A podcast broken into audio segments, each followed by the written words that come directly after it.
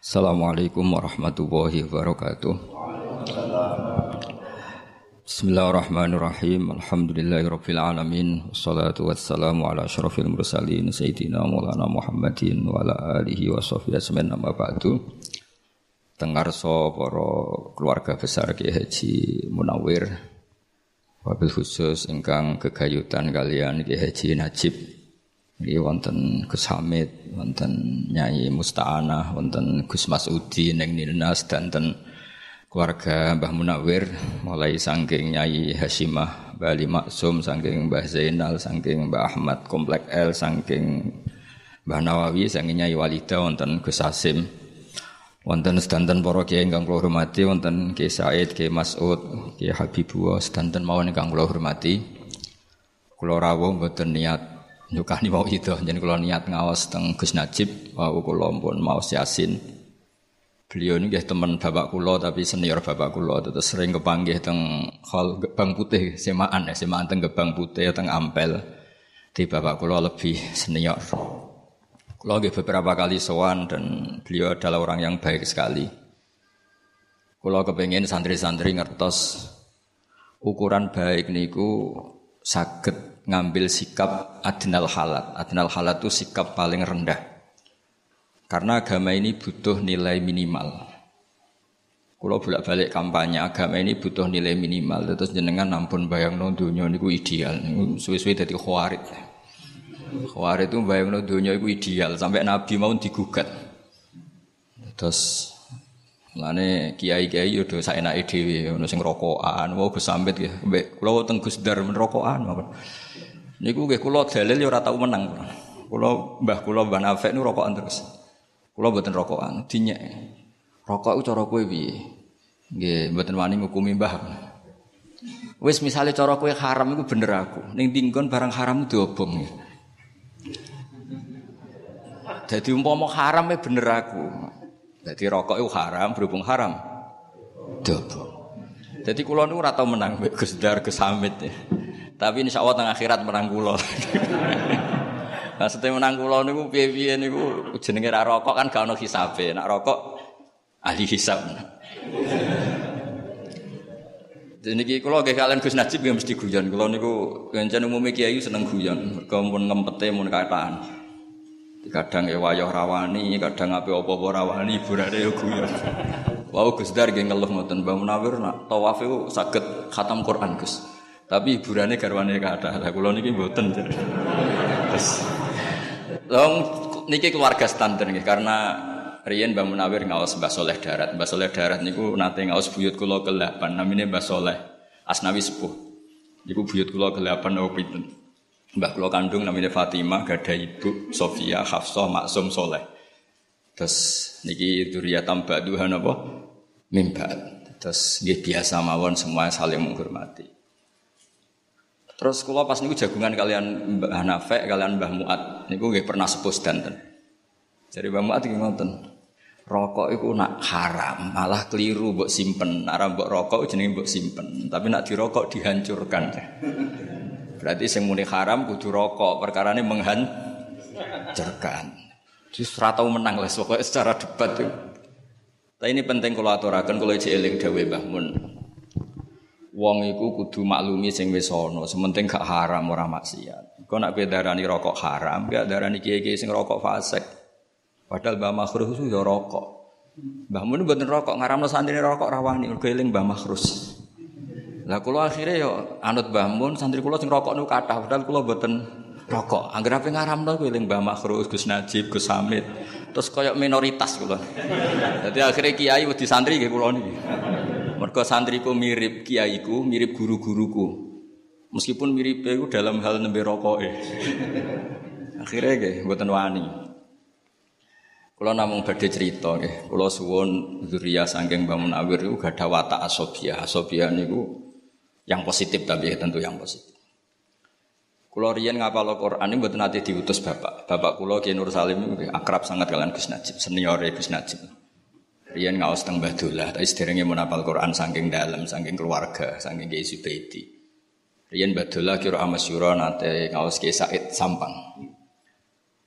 Di antara ya, dulu enggak ada guru tunggal karena Indonesia berlimpah tiang alim, tiang hafid. Jadi mboten enten negara barokah kados Indonesia.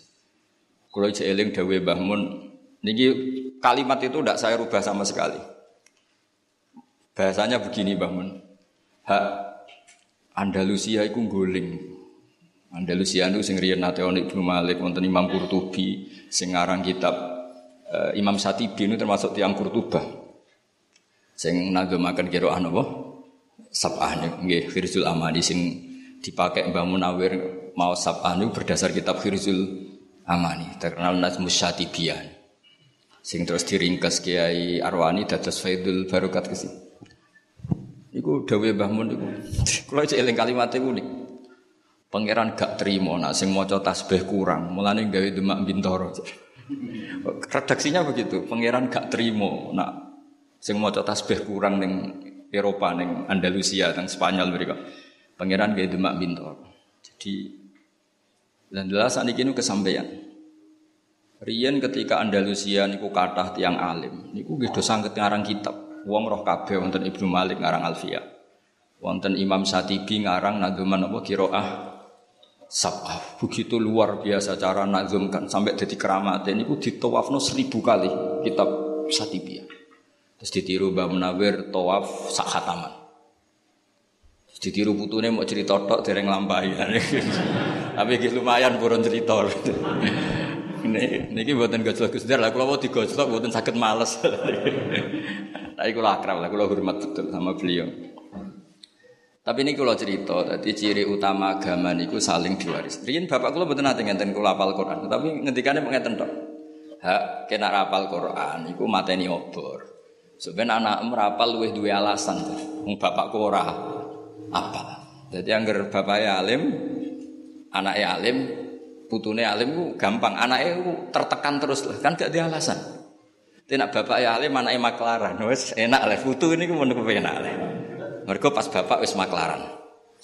Jadi sanad itu harus kita jaga. Ngene kula seneng Zuriyah Ki Munawir itu sing beto Quran, meskipun beto Quran bentuknya enggak harus hafal ya. Wonten sing khidmah, pinati yang sing macam-macam. Riyen nggih teng dunia Gus wonten, Gus Me wonten, Gus Nasi wonten. Ya banyak lah Gus-Gus yang pinati yang macam-macam.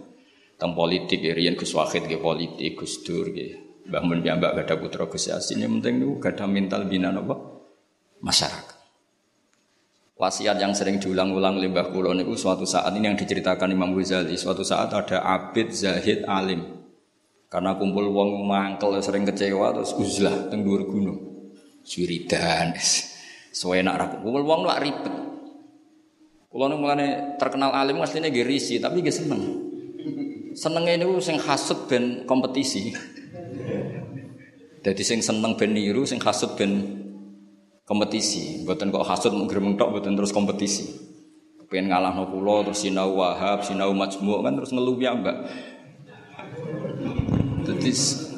Tapi ini cerita ya. Ini ceritane keluarga kula. Si alim ini terus uzlah, uzlah teng dhuwur gunung. Cara sakniki mungkin kita Merapi. Terus diparani kalian wali sing pun senior, wali sing pun tetek cara di kiai wis tetek. Diwaca kan maca Quran. Cek ayat iki waca. Di antara ayat itu ada terusan kalimat wa'udzu fisabili. Jadi syaratnya dadi kiai ku ya rodok wa'udzu fisabili, disakiti dalam jalanku.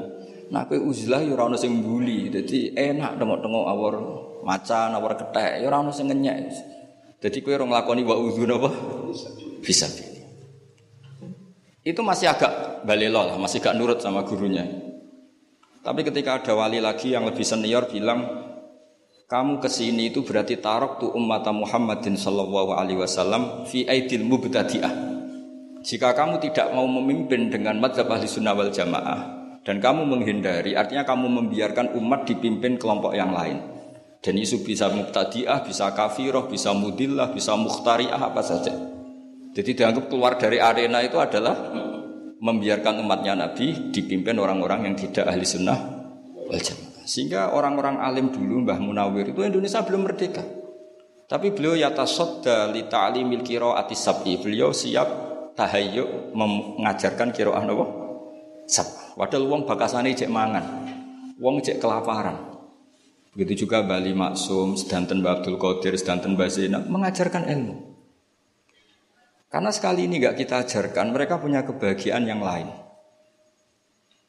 Kulo mboten sombong, anak kulo pertama sholat, kulo suwenenge peng. Karena di luaran sana untuk seneng ngenteni duwe-duwe di pangkat. Anak kulo nggregak pindah jos wis ngerti nak bapake seneng mesti njaluk duwe. Anak kulo sing umur pitung tahun. Akhirnya kulo sukani terus. Gara-gara kulo niku kuwatir nak senenge piyambake terganggu. Jadi piyambake sumpun jenenge mundak jos niku sumpun. Dan itu kita jaga. Mulane riyen-riyen mulai riyen nek khataman yo mayoran. Benate seneng khatam. Senajan to khatame kadang nggih mboten karu-karuan. Pokoke khatam aja dites lah intine. Tapi ben seneng. Karena senang terhadap kebaikan itu perlawanan terhadap senang kepada kemungkaran. Qul bi fadlillah wa bi rahmati fa bidzalika falyafrahu. Wong kudu senang mek kebaikan. Karena itu bentuk perlawanan terhadap senang harus lewat jalur napa mak maksiat. Kula gadah kitab Kasifatus Saja karangan Imam Nawawi, gadah beberapa kitab termasuk karangane Al-Mundhiri, At-Targhib wa Tarhib. Itu tentang dokumen Suhufi Ibrahim. Itu wasiat terbesar itu wa alal akil kada wa kada diantaranya itu wa ladzatun fi ghairi muharramin. Ada yang redaksi wal tidzatun fi ghairi muharramin. Cara melawan setan diantaranya kamu harus menikmati sesuatu yang tidak haram. Hidup di kota di kerapia itu kan berat. Di kota apa saja ada. Tapi santri-santri seneng, iso setor gak meluntir ngono seneng. Utawa meluntir pas kiyaine rodok sare ngono seneng. Selamat maksudnya seneng. Wis kok iso seneng, keliru-keliru sithik ra konangan niku. Seneng. Khataman kok urune telung juta, matur wong tuane limang juta, seneng iso rodok badan-badani seneng. Niku didukung oleh agama, sing penting mboten haram. Lah nek sampean takok bodoni wong tuwa kok halal Gus, kok haram. Wong tuane ridho, jadi halal itu terlambat. Jadi kok bodoni haram, bareng ngerti wong tuane ridho halal. Nara ridho ya kebangetan. Duit di gua anaknya kok gak ridho, wong tua model apa kan? Terus, jadi agama ini juga harus dikawal dengan adnal halal. Sehingga ya harus ada orang yang sholatnya cepat. Bukan karena kita mensyariatkan sholat cepat. Kalau semua orang tuh sholat sempurna, akan dikira syarat sahnya harus seperti itu. Tapi harus ada adnal halat, sikap paling rendah. Supaya orang tahu batas mini, minimal. Sehingga ya sudah, tumakninahnya sujud itu biqadri subhanallah, tumakninahnya ruku' biqadri subhanallah piye, pokoke subhanallah. Nanti makmume bingung saking napa cepet ini. Tapi punya efek positif, setan yo bingung ape godho jebule wis bar. Ibnu Abbas itu nak sholat cepat. Niku ditakoki, lima ada. Kenapa kamu cepat? Jadi ubadiru wasa isa setan. Jadi setan cek toto toto aku sholatnya wes bar. Tapi ini nggak bisa ditiru. Ini cerita mawon maksudnya ini cerita. Sampean ra cocok ge monggo, cocok ge ampun lakoni niki. Karena kula nu nggih khusuk nak sholat aja terus kebayang Gus Pak nak sholat cepat mboten kula nak sholat nggih khusuk. Setidaknya ukuran saya sendiri. Eh kula ni cerita. Terus kula wau mengkonfirmasi berkali-kali. Wingi sing lepas Gus Najib, Kiai Najib niku Gus Ilmi dan dipersaksikan di depan orang banyak ya tentu waris-warisnya bertanggung jawab semua termasuk Gus Hamid, Gus Masudi dan semuanya. Kalau tak cerita sekedap, itu tradisi leluhur. Orang Jawa itu kalau mau nikah setengah bulan maupun satu bulan, kok keluarganya bapaknya meninggal itu kan diakadkan di depan jenazah. Itu dulu Rasulullah Shallallahu Alaihi Wasallam. Ketika intaqala ila rafiqil a'la, bahasa halusnya meninggal untuk Nabi itu nama intaqala ila rafiqil a'la. Sudah pindah ke alam ar-rafiqil a'la. Itu pemaknaan ar-rafiqil a'la itu kita tidak pernah tahu, tapi sudah Nabi masyhur. Di antara kalimat yang terakhir beliau lafadzkan adalah Allahumma ar-rafiqil a'la. Kemudian Sayyidah Aisyah ngendikan idzan la yahtaruna. Kalau begitu Nabi enggak milih kita, tapi milih ar-rafiqil a'la. Ya kira-kira maknanya itu apa ya? Ya pokoknya begitu alamnya Allah Ta'ala sana di itu Nabi saya hitung, pernah tak hitung wafat sekitar jam sepuluh siang hari Senin itu dimakamkan malam Rebu kalau kita menghitung itu berarti Senin, Selasa, Rebu tapi itu hitungan yang keliru kenapa keliru? Karena dengan menghitung seperti itu seakan-akan Nabi itu nyuwun sewu sahabat.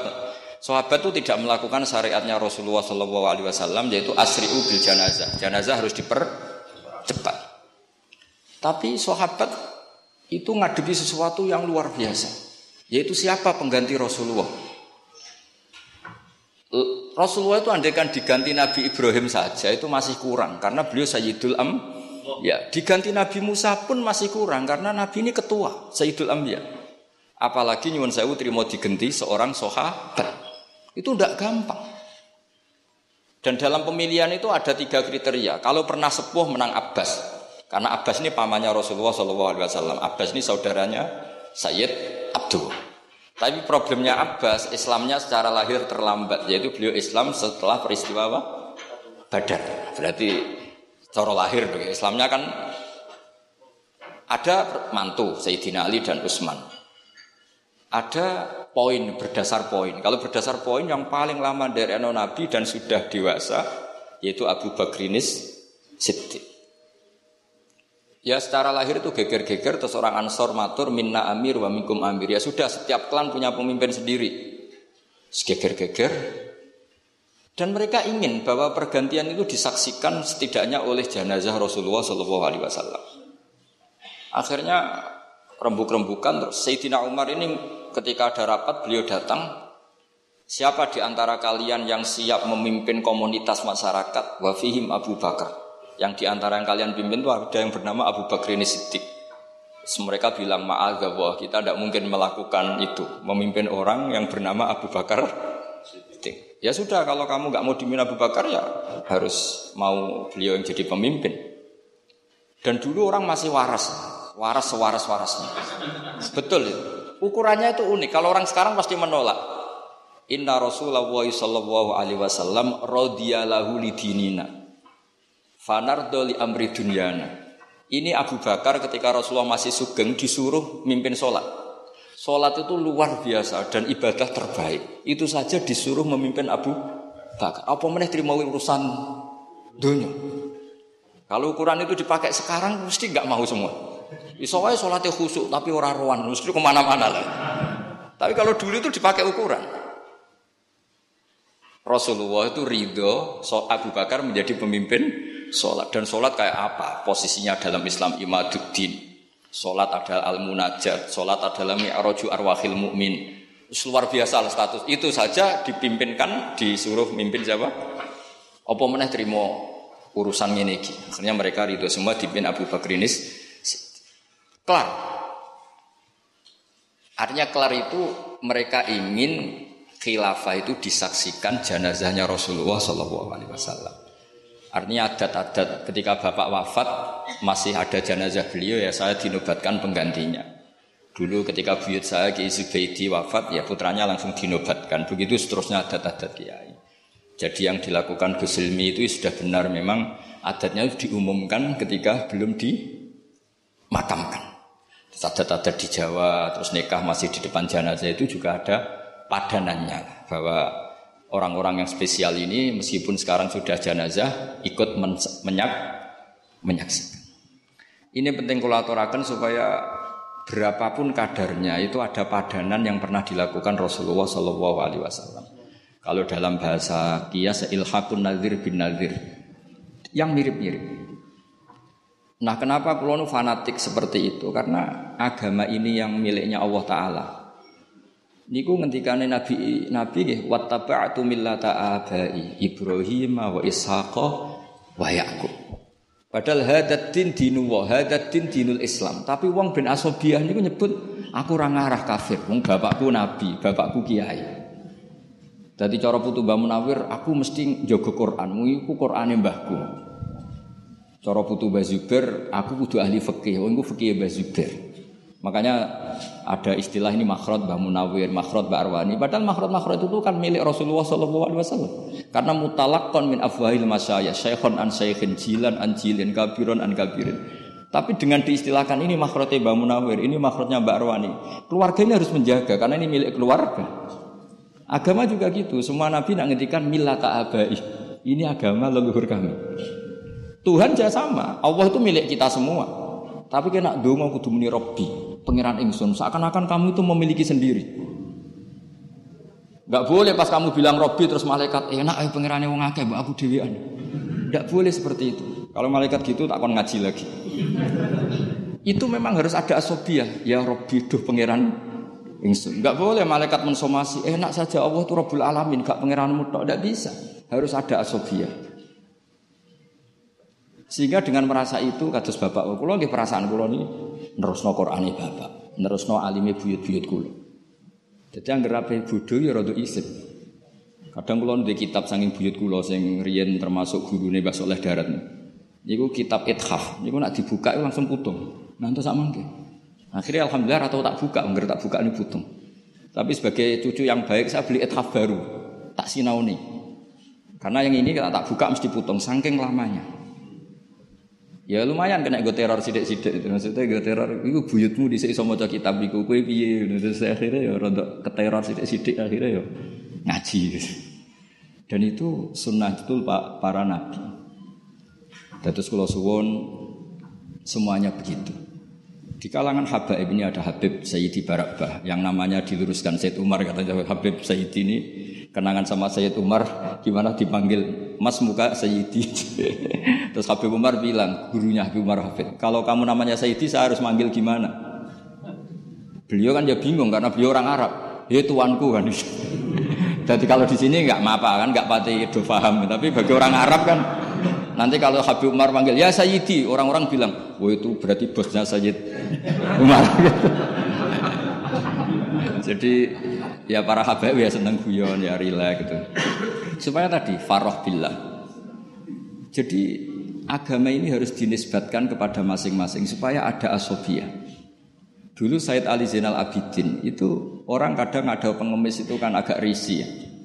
Tapi Sayyid Ali Zainal Abidin itu kalau ada pengemis ngasih uang itu marhaban biman hamala zadi ilal akhirah. Matur nuwun jong yo kowe sing nggawa sanguku ning akhirat. Jadi kalau ngasih orang itu dianggap apa ya? Nabung, nabung di bank akhirat. Nabi itu luar biasa cara men-set pikiran. Pernah suatu saat Rasulullah tanya, "Ya Aisyah, sarapan jatah saya mana?" "Sudah tak kasihkan orang ya Rasulullah, habis." Nabi terus ngendikan, riwayat saya pakai mudzakkar ya karena rawinya sudah banyak yang mudzakkar. "Wa hal laka min malika illa ma labista fa ablaita wa akalta fa afnaita wa tasaddaqta fa abqaita." Jadi kalau kamu sedekah pada orang lain itu hakikatnya justru kamu menyimpan uang itu. Jadi kalau kamu punya uang satu miliar, kalau ingin masih, ya yang seratus juta itu sedekahkan. Itu yang masih. Suatu saat kalau kamu poya-poya dengan yang lain, ada yang seratus juta masih karena kamu sedekahkan. Wa tasaddaqta fa abqaita. Jadi hakikat sedekah itu justru mengabadikan. Nah, ini dimaksud wa ma tuqaddimu li anfusikum min khairin tajiduhu indah wah, justru yang sudah kamu kasihkan ini yang abadi. Sehingga dengan cara pandang seperti itu sedekah itu ringan karena kayak nabung. Terus kata Imam Ghazali, trik kedua, dan kamu jangan pernah mengira bahwa yang menerima sedekah itu biahwaja min hajati thawabi sedekah. Dan kamu jangan menganggap penerima sedekah itu lebih butuh kepada uang itu. Kamulah yang lebih butuh terhadap ajrus sedekah. Jika ketika kita memberi orang itu merasa kita ini utang jasa karena dengan ada yang rima sedekah kita ditulis sebagai mutasaddiq dan gara-gara itu kita nanti diberi pahala orang yang sedekah. Jadi makanya orang Jawa itu luar biasa kalau sedekah itu tulung beb niki jenengan trimo, tulung yai niki jenengan trimo. Orang Jawa itu luar biasa didikan guru-guru kita. Kalau ngasih orang itu nak diterima itu matur nuwunnya bukan. Lah itu didikan yang diikhya. Jadi is matur nuwun matur nuwun kula tulung niki ditampi karena dia butuh sekali terhadap ajrus sedekah atau ajrul hadiah atau apalah. Nah dengan seperti itu kita kemungkinan itu la tutilu sadaqatikum bil mani wal ada itu kecil bagaimana kita ngundat-ngundat wong kita yang untung. Nah makanya tadi saya punya saran orang tuh harus asobiah tapi asobiah yang baik. Karena kadang Quran juga ngajari seperti itu man amila sholihan fali nafsi. Ketika saya sedekah satu juta diterima orang itu, hakikatnya kan saya membela diri saya sendiri kan, tidak ada hubungannya dengan orang itu kan. Yang untung kan, tapi kan orang itu bisa jajan, bisa macam-macam, ya itu urusannya dia. Tapi saya beruntung karena dapat sawabus sedekah. Makanya Quran cara ngajari itu Semua orang itu kan rata-rata egois kan, mikir dirinya sendiri. Quran mengapresiasi itu. Man amila sholihan falinafsi. In ahsantum ahsantum li'an fusikum. Wa in asatum falah. Saya ini kan termasuk kiai sering mulang dan kadang yo kesel mulang. Tapi yang greling, wah kenaan santriku tak ulang ilmu. Serasinau sing sinau aku cek kon mulang. Kadang-kadang yo mantel. Kene sing sinau kangelan terus kono karek tompo mateng. Kadang yo didadakno buku didol macam-macam lah. Kadang-kadang ya rodok mangkel kadang-kadang. Tapi yang greling, ah ikhlas uga jarane gede wis ikhlas wae lah. Jadi Quran itu ngendikan itu gampang sekali. Supaya kamu gampang ikhlas itu man amila sholihan fali nafsi, sudahlah kalau kamu ngamal kebaikan sebetulnya yang untung itu diri kamu bukan orang. Jadi ego itu penting. Ya barokahnya diistilahkan makhraj Mbah Munawir, zuriyahnya makhrajnya bagus-bagus. Seperti tadi ada Gus Kholaf Muhammad baca Yasin, barokahnya diistilahkan makhraj Mbak Arwani, makhraj putra-putranya, santrinya bagus-bagus. Karena ada asobiyah. Ini warisan Mbah Nawawi, warisan Bali Maksum. Barokahnya asobiyah itu orang ingin menja- menjaga. Sehingga di sini pentingnya istilah millata abai Ibrahim wa Ishaq wa Yaqub. Ketika Nabi Yakub ditanya, tanya sama anak-anaknya, "Ma ta'buduna min ba'di?" Qalu na'budu ilahaka wa ilaha abaika. Ibrahim wa Ismail wa Ishaq. Padahal Allah itu kan ilahal alamin bukan, tapi diistilahkan saya tetap menyembah Tuhanmu ya bapak saya. Dengan merasa itu kan merasa memiliki. Ya, di sini karangan Habaib juga mengistilahkan Torikoh Alawiyah, Torikoh Sadiliyah. Sebenarnya Torikoh Alawiyah itu ya ainut Torikoh Al-Mansubah atau Al-Marwiyah min Rasulillah sallallahu alaihi wasallam. Tapi supaya orang itu merasa apa? Memiliki. Terus kula suwun nggih, kula ngapunten sanget, memang saya tidak punya rencana mau idzah tapi kula niki takdim kalian keluarga besar mriki. Matur sak wontene terus kula bersaksi Gus Najib itu orang baik. Kula beberapa kali panggih, terakhir nggih panggih acara Mbah Munawir nggih sampeyan. Eh beberapa kali kula sowan dan beliau kenal bapak saya karena bapak kula nggih tiyang Quran nggih, guru-gurunya sama, ketemu yang sama. Istrine bapak kula, ibu kula nggih putune buyute gurune bapak. Terus gurune bapak niku didonatori bapake bapak, pokoke mbulet. Nek jare Gus Dar iku K K N. Karena kiai itu ya sudah saya keluarga Lasem ya, masih keluarga dengan keluarga Gus Ilmi sama-sama. Pokoke mboten azuriyatam ba'duha. Karena ketika Allah cerita orang soleh, itu mesti nyebut keluarga dulu. Ini tanpa ingin menyinggung yang tidak punya keluarga kiai. Nanti ketemu di Nabi Adam, sudah tenang saja. Ketika Allah nyebut orang baik itu mesti nyebut keluarga dulu. Karena keluarga ini tidak gampang. Menjaga keluarga baik ini juga tidak gampang. Ula'ikal ladzina an'amallahu alaihim minan nabiyyin. Mesti disebut pertama itu asal usul. Min dzurriyati Adam wa mimman hamalna ma'anu wa min dzurriyati Ibrahim wa Israil. Menyebut leluhurnya. Baru wa mimman hadaina wajtabaina. Jadi menyebut ini soleh barokah didikannya Ibrahim, Ismail, Ishak dan gini-gini. Baru wa mimman hadaina wajtabaina. Tapi siapa saja yang baik ya baik saja, tidak usah nunggu anaknya siapa. Tapi tetap orang baik ini disebut dulu. Kalau Gus Hamid hafal Quran karena putrane Mbah Abdul Qadir, karena putrane Mbah Munawir, putrane Mbah Abdul Rosad, putrane Mbah Hasan Basori. Terus disebut bukan karena tafakhur bil ansab boten. Bukan bukan kadang-kadang wong hasud ku ribet nek diterangno. Kuwi ku padune bangga mbek nasabe. Ndak ndak urusan begitu. Menjaga anak soleh itu juga tidak gampang, sehingga Allah menghormati. Sehingga ketika ada seorang hulam yang punya kanzun min kunuzi dahab, itu dibela-bela Nabi Khidir. Alasannya mau wakana abu huma solehah, diregani. Makanya kenapa kita mencintai habaib, karena ngeregani kanjeng Nabi. Semua orang itu mesti disebut duriannya dulu. Itu semua misalnya kul aman nabilah terus wa maunzil terus wa Ibrahim wa Ismail wa Ishaq wa Yaqub wa asbat. Itu disebut. Sehingga kula titeni setiap Allah cerita orang baik itu mesti nyebut asal-usulnya dulu sebagai bentuk penghormatan kayak tadi yang masyhur ulaikal ladzina an'ama Allahu 'alaihim minan nabiyyin min dzurriyyati Adam wa mimman hamalna. Karena Nabi Nuh ini berhasil mensterilkan kekafiran. Iya kan setelah Nabi Adam langsung bulet banyak. Ketika peristiwa Nuh semuanya orang itu mati kecuali orang delapan puluh yang ikut Jadi generasi kita ini sebetulnya sudah istilahnya enggak Bani Adam lagi sebetulnya, zuriyataman hamalna man. Makanya istilah kita ini dua kali disebut Quran, kadang disebut ya Bani Adam, kadang disebut zuriyataman hamalna man. Karena fase kedua ini kita sudah dengan atas nama zuriyataman hamalna man. Dan itu steril sudah, enggak ada yang min auladil kufar. Makanya disebut min dzurriyyati Adam wa mimman hamalna ma'an. Disebut lagi wa min dzurriyyati Ibrahim wa Israil. Israil nama lain dari Nabi Yakub. Mboten Israil sing sakniki mboten menawa. Terus wa mimman hadaina wa jatabaina. Terus kita cerita nasab itu bukan tafakhur, tabahi yang mentahkir, menghina nasab lain itu mboten. Ngergani leluhur. Ya apa ngergani? Wong lain wis ribet golek donya dagang, anake kene diulang Quran. Bareng kira asap ah meh mati, sanake kene diulang kira ah napa? Sabah.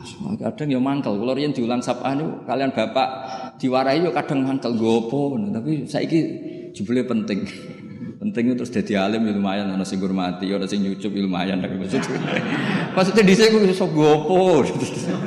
Tapi gara-gara tadi, tapi misalnya orang tua kita terus gak gelem ngajari sedimbarno cul-culan. Mungkin kita sudah jadi ya segitulah, sudah gak usah dijelaskan.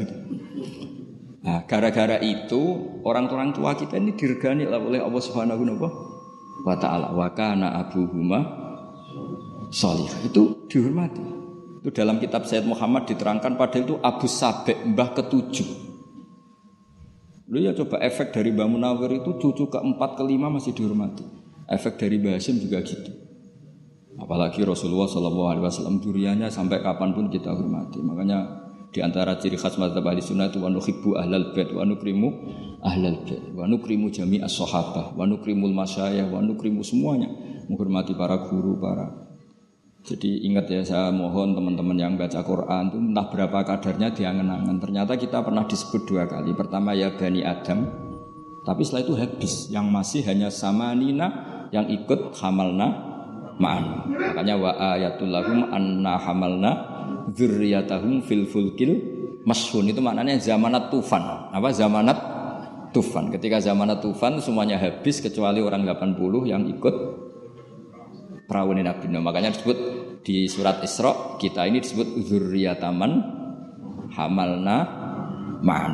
Dan tadi wa mimman hamalna ma'am, terus wa min dzurriyyati Ibrahim wa Israila, terus wa mimman hadaina wajtabaina. Terus kula suwun apa nggih penghormatan pada Gus Najib nggih njenengan dongakno anak putu sedanten santri sedanten niru jejak-jejak menapa para beliau wattaba'tu napa wattaba'tu lan anut sapa ingsun millata abai ing tradisine leluhur-leluhur ingsun. Ya kudu ana anute, kiai ini hafal Quran ya apa. Kiai ini lanya ya melok lanya. Nah nek urung iso iku ya kiai ini rokok ya ya ora roh lah itu dadak-dadak. Jadi cara kok idafat ku malah yudroku kullu la yudroku kullu. Nek ora iso anut sing berat-berat ya anut sing ringan-ringan. Tapi niku kaduse mboten rokok donten. Tapi kula namung critani mazhabe Mbah Mun. Kiai iku kudu ana sing nyontoni adnal halak. Mbah Mun nyontokno dirinya sendiri. Aku nak sholat ku akhir. Baru kayak Mbah Mun sholat akhir, orang tahu bahwa setengah telu itu oleh sholat duhur. Andai kan semua orang sholat awal waktu, nanti era entah cucu kita nganggep waktu sholat itu awal tok, tengah rawleh nguri. Nah, baru kayak kiai-kiai sing sholat akhir. Akhirnya wong ngerti yo batas akhire ngono. Ya sanate jelas. Kalau nak sholat ya cepat, ben wong roh nak sholat ora kudu ngene iku. Sing suwi ora kudu ngene iku, cepet ya oleh. Lah misale suwi kabeh akan dikira syarat saya sholat iku suwi. Lah iku innalillahi wa inna ilaihi raji'un. Maksud niki cerita mboten usah sampean lebokno ati. Niki cerita ilmiah. Terus monggo nak mboten cocok ge monggo, mengke ketemu pangeran sing bener sinten. Mboten apa-apa memang Memang ukuran pendapat itu gitu. Hadza madhabun al-qawahabi. Ini madhab yang saya siap ketemu Allah Subhanahu. Kalau terakhir kalau badai cerita itu juga pernah dipraktekkan Rasulullah Sallallahu Alaihi Wasallam. Rien niku Jabir niku sholat tuh betul jubah, betul peci, betul amamah. Niku dicoplok kabeh. Terus sholat sarongan akidan torofaihi ala atiki. Jadi sarung sitok niku di dicangcut ngeten. Lha iku kabeh kabeh tabiin kaget. Wong sholat kok sarung sitok ditalekno teng napa? Gulu. Kabine dicoplok, ketune nggih dicoplok. Akhirnya tabiin do umzuru ila sahibi Rasulullah. Iku piye sahabate Nabi sholat tak model ngene. Tapi kata Jabir, saya pernah menyaksikan Rasulullah sholat seperti ini. Multahifan bi'izarih akidan bina torofaihi ala atiki. Tapi barokahnya itu, orang tahu batas aurat minimal. Andai kan semua orang mulai dulu sholat pakai hem, pakai jubah, maka orang akan mengira syarat sahnya sholat harus seperti itu. Akhirnya wong sing lagi ning sawah celananan seprapat, gak gawe kaos, gak iso sholat. Tapi barokah itu akhirnya wong ning sawah is ngercelananan seprapat ngisore dengkul udelira ketok iku salat ning galeng wis muga-muga tampa pangeran. Itu barokahnya pernah dipraktekkan Jabir, yaitu akhirnya ditemukan aurat itu batasnya mana? Mabena surah ilar. Andekan mulai dulu enggak ada salat seperti itu, tidak diketahui batas minimal aurat. Nah, barokahnya salat akhir kayak Mbah Mun itu diketahui, oh akhir waktu itu begitu tuh. Nah, ada batas akhir.